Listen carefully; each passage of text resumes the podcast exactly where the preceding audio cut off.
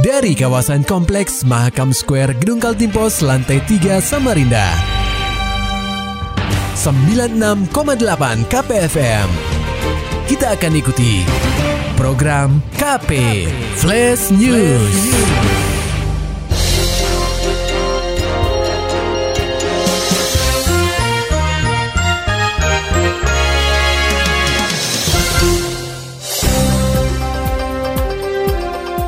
Anda sedang menyimak program KP Flash News bersama saya Agung Pratama.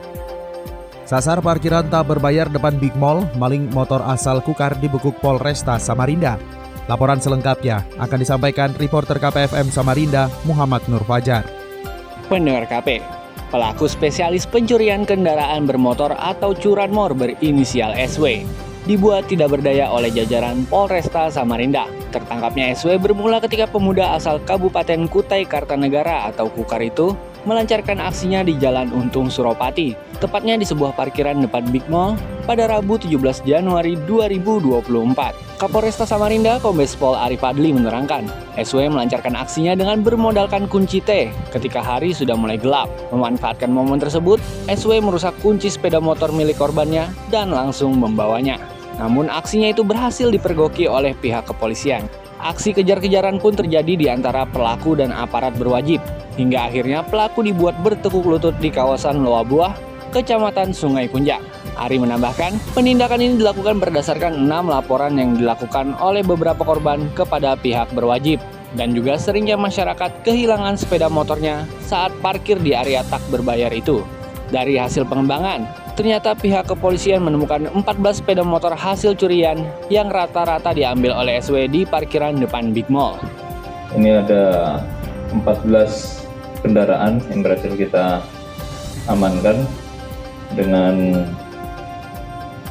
tempat kejadian perkara semuanya di depan Big Mall. Ya.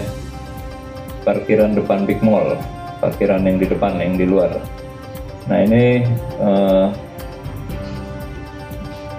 pelakunya ini atas nama SW ya alias EG ini warga Kukar ya warga Kutai Kartanegara yang mana nah, ini juga kita amankan di daerah Lobua Atas perbuatannya itu, SW akan dijerat dengan pasal 363 KUHP tentang tindak pidana pencurian dengan ancaman pidana maksimal 7 tahun penjara.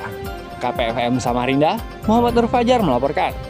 Sementara itu mendengar KP, proyek pelebaran jalan untuk akses terowongan pada segmen Jalan Kakap sempat disegel oleh Pemprov Kaltim pada Sabtu 20 Januari 2024. Hal itu terjadi lantaran Pemkot Samarinda belum melengkapi prosedural, tetapi beberapa aset Pemprov Kaltim seperti sebagian area rumah sakit Islam telah dibongkar.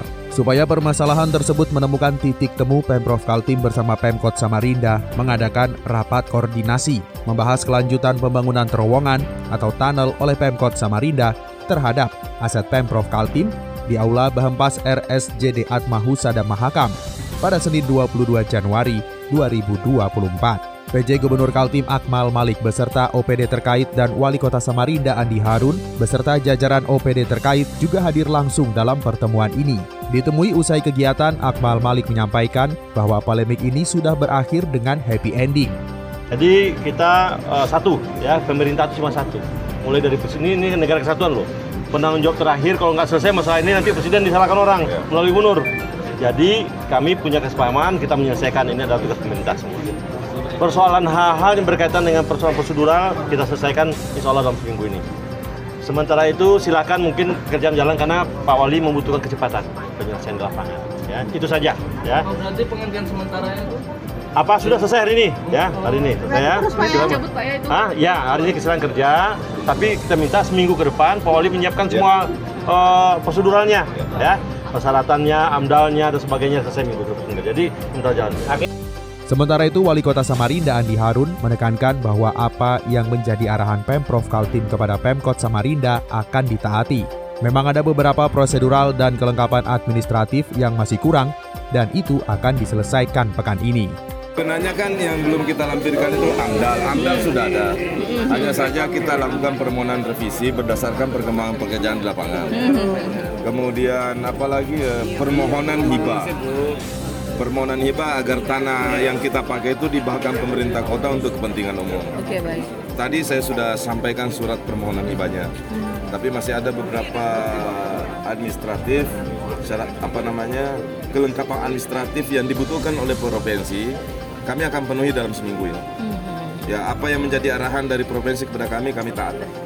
Orang nomor satu di kota tepian itu menuturkan bahwa pasca selesai rapat, proyek pelebaran akses jalan terowongan segmen Jalan Kakap akan tetap berjalan. Terkait dampak proyek ini, yang dianggap mengganggu operasional RSJD Atma Husada Mahakam dan Rumah Sakit Islam, tentu akan menjadi perhatian bagi Pemkot Samarinda untuk diatasi ke depannya. Muhammad Nur Fajar, KPFM Samarinda. Serta dapatkan berita-berita selengkapnya di www.968kpfm.co.id. Demikian tadi telah kita simak rangkaian berita-berita yang terangkum dalam program KP Flash News. Persembahan dari 96,8 KPFM. Terima kasih dan sampai jumpa.